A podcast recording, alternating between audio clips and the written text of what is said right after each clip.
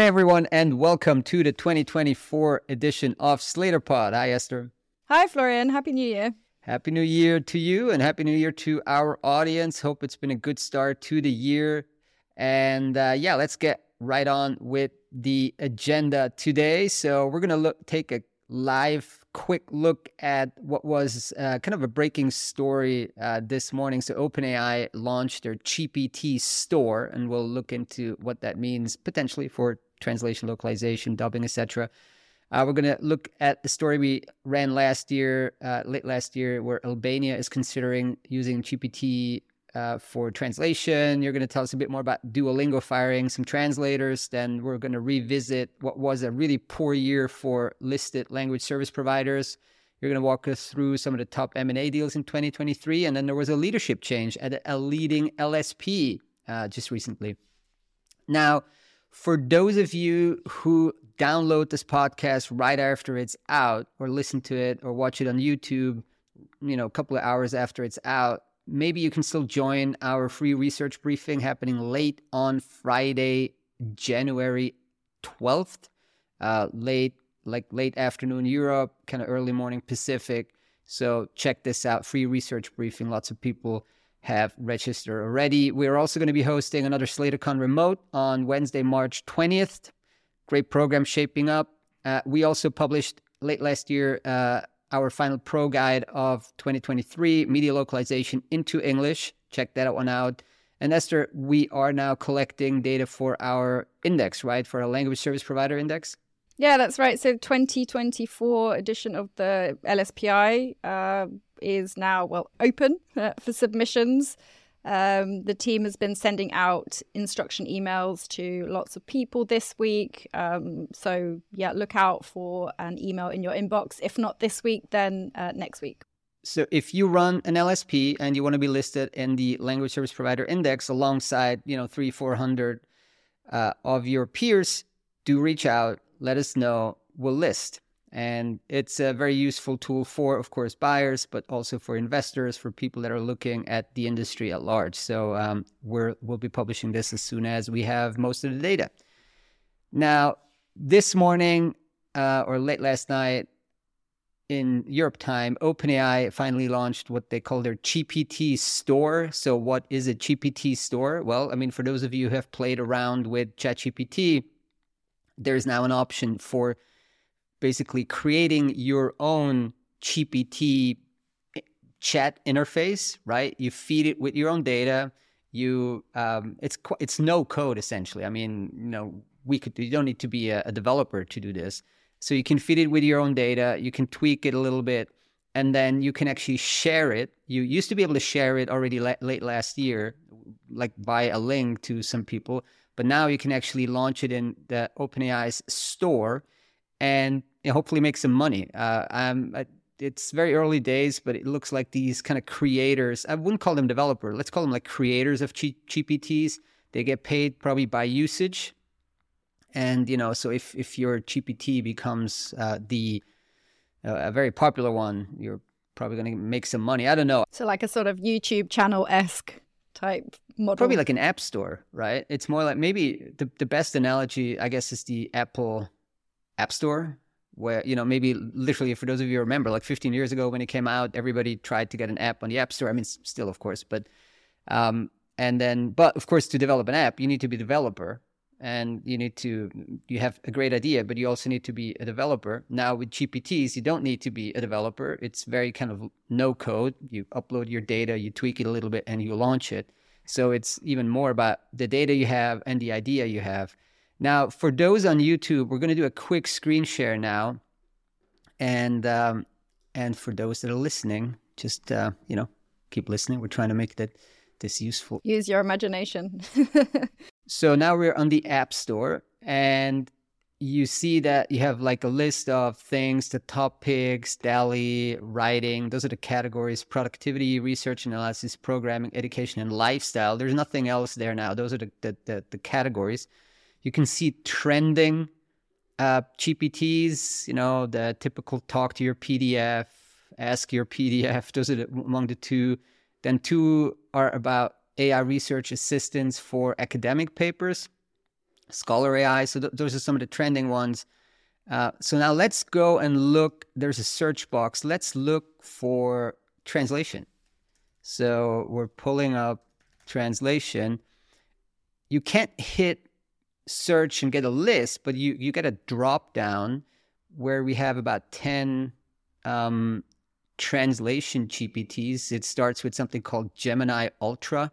Apparently, it has 10,000, uh, uh, a thousand comments. Academic translator to English, Chinese, Translate GPT, English to Indonesian informal translation um, is being served up here. So let's click into Gemini Ultra and see what that is.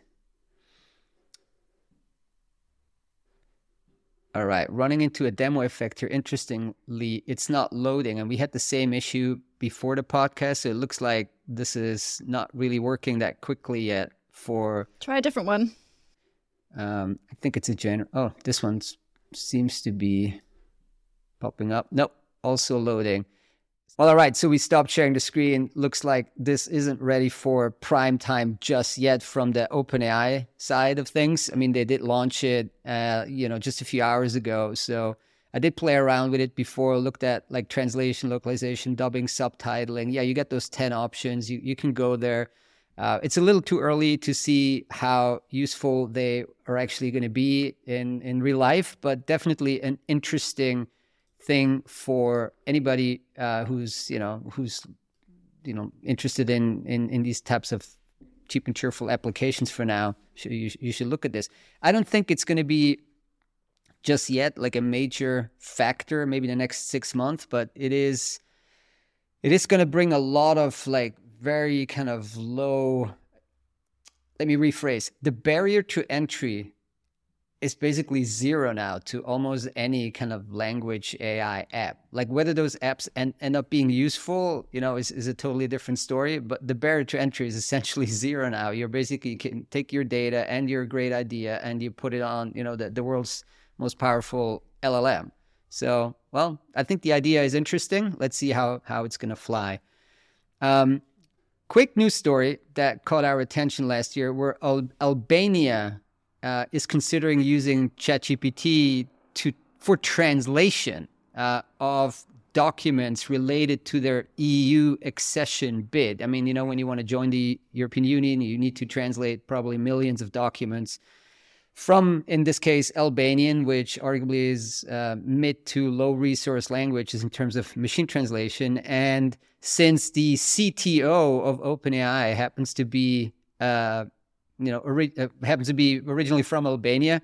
Uh, Albania's prime minister thought it was a great idea to use ChatGPT. So, um, and let's see if this actually um, is going to go ahead, right? I mean, the the the the, he- the headline here is that the, the the prime minister says they want to eliminate an army of translators that they would usually use, and you know, just use AI to do this. Um, now, the broader point here is, and we discussed this a couple of times on previous podcasts, that OpenAI has this insane mind share now when it comes to all kind of language AI use cases, including machine translation.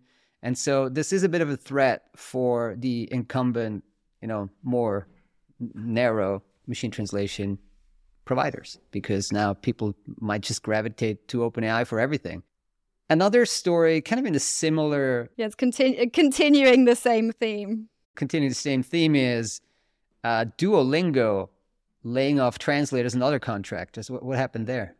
Yeah, well, I mean, most people, uh, many people will be familiar with Duolingo, the language learning platform. Um, they appear to be cutting back on uh, their use of human translators. Um, a couple of sort of social media based uh, discussions, uh, like on Reddit, some threads discussing all about what's going on over there. But um, one uh, Reddit user was saying that um, Duolingo basically offboarded a what what that person called a huge percentage of their contractors um, who did translations, um, basically explaining that the the plan for Duolingo now was to rely primarily on AI, uh, machine translation, which obviously would save, well, in theory, save uh, Duolingo money and time. Um, but I think generally layoffs in terms of internal layoffs um, on the translation team seem to be relatively small scale. The same person said it was two translators out of four on their particular team, um, but there have been much wider layoffs outside of the team.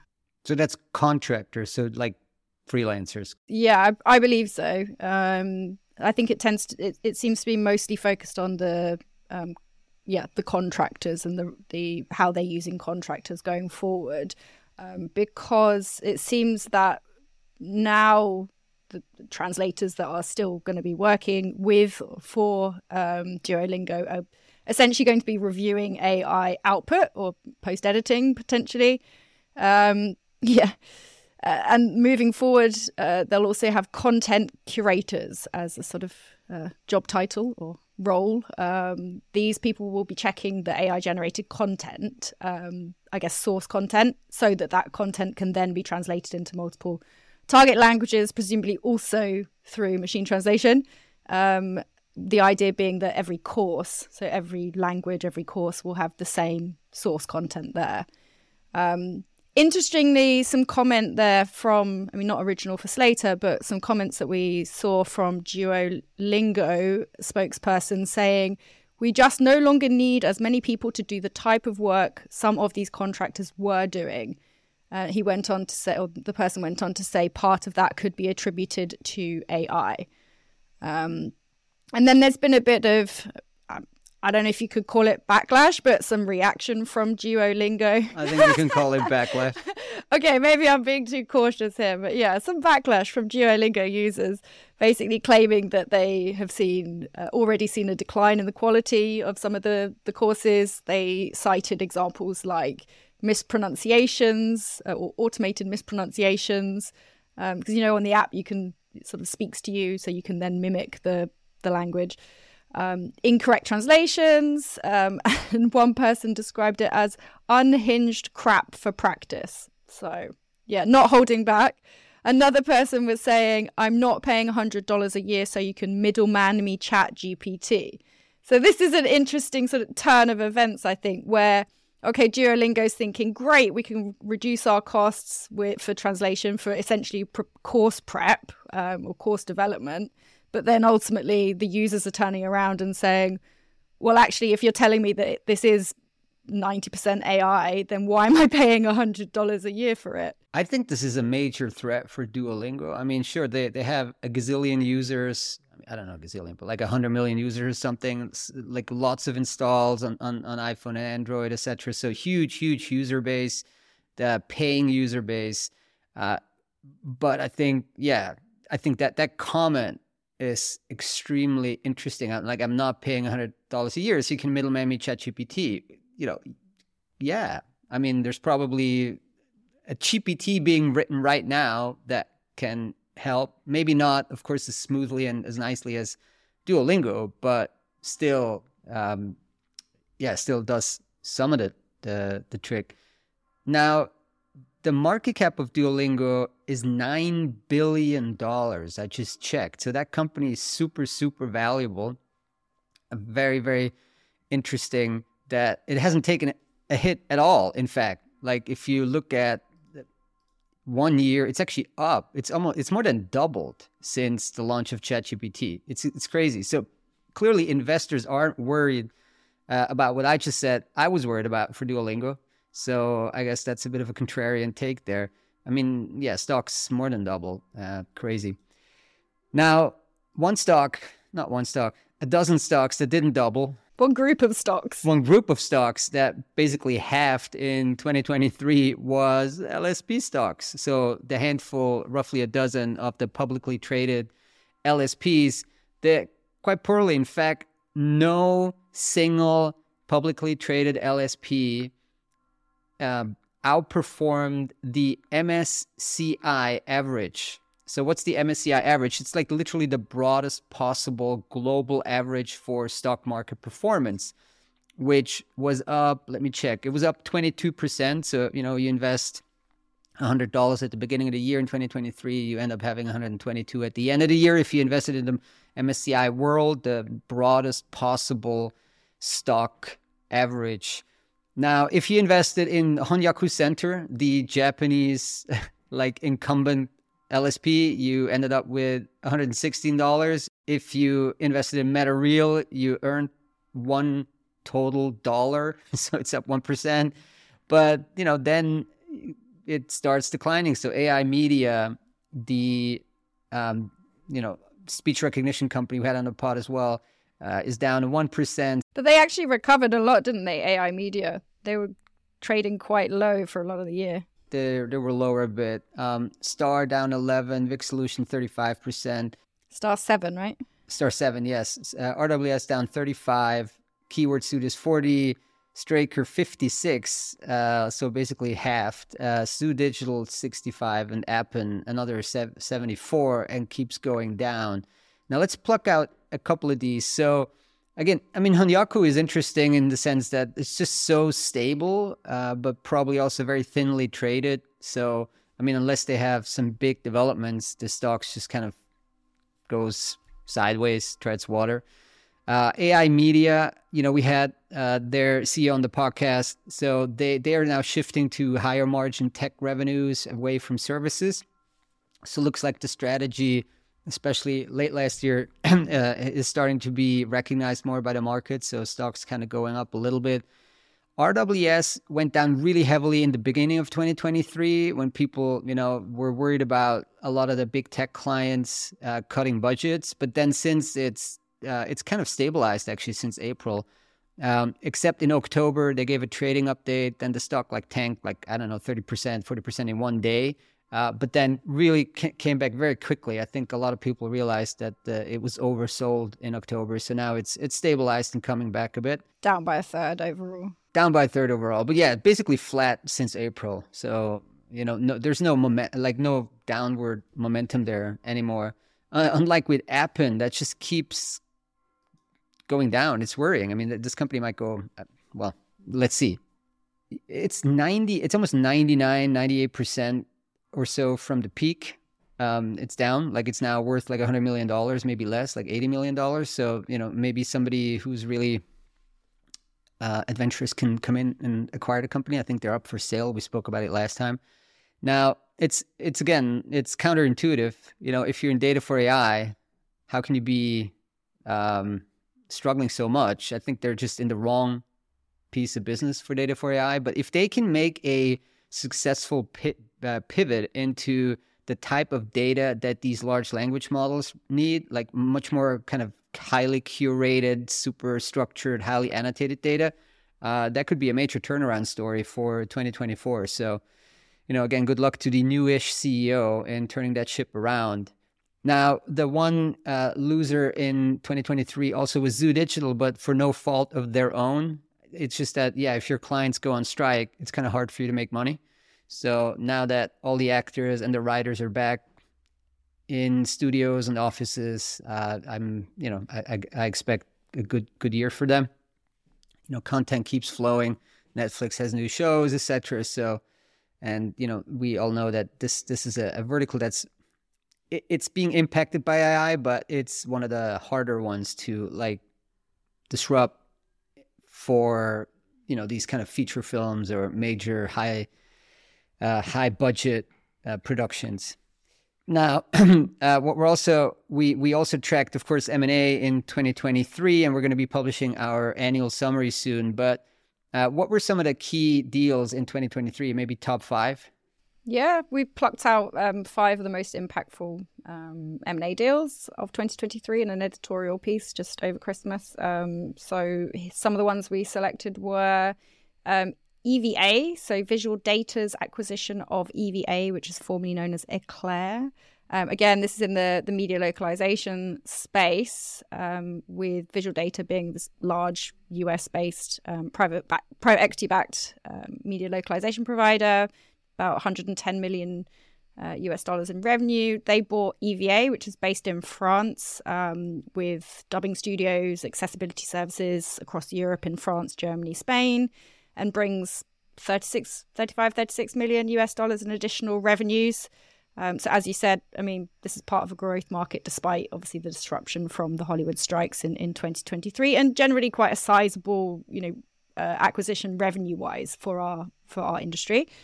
Um, then we had um, acquisition of a similar size but very different ta- uh, type. We had Yonkers, the Belgian-based uh, language service provider, being majority acquired by private equity firm Mayfair Equity Partners. Um, Yonkers, I mean, prior to the private equity deal, was um, doing super well in 2022. They grew, I think, 75% organically that year, um, up to again about 35 million US dollars in revenue. Um, so on a on a momentum um, going into that deal with, with Mayfair. Um, another deal um, that actually sort of flew a bit under the radar, I'd say, for most of 2023 was the acquisition of um, CQ Fluency, um, this is US based translation provider, by Ariel Alternatives. this is an asset, well, yeah, some kind of financial investor, I think asset management of some description. Um, a bit bit of a complicated one, um, but essentially, Ariel Alternatives um, announced in a press release in November 2023 that it had acquired CQ Fluency, and they said it was to complement a prior acquisition they had made um, of Sorenson. Um, Sorenson, oh, I think many people will be familiar with the name, but somewhat adjacent to the core of um, what we here cover at Slator. Um, Sorenson is a communications provider for um, the deaf and hard of hearing. Um, big, um, especially in the US, um, and Sorenson in when it was acquired by uh, Ariel itself uh, was valued at 1.3 billion um, in the deal reportedly. So then you've got this second uh, acquisition of CQ Fluency by the by the asset manager, and they said to complement that uh, original acquisition of Sorenson. Um, but yeah, quite a sizable LSP um, CQ fluency in and of its own right. And then there was something in Belgium. Yeah, a couple of couple of uh, interesting things have had happened in Belgium in um, 2023. So I mentioned already uh, Yonkers in Belgium. Um, you had also in Belgium Elan Languages um, actually being the acquirer, so acquiring three companies in 2023. Um, that third acquisition they completed uh, was of a company called AVB Vertalingen, which is an interpreting and translation provider, about 15, 16, 17 million um, US dollars in, in revenue.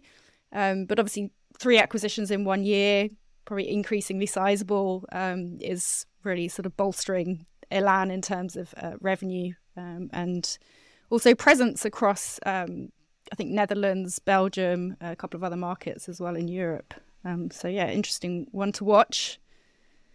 Um, and then also one other we plucked out um, was EVS Translations that was acquired by Unbabel in early 2023. I think the news we covered the news in January.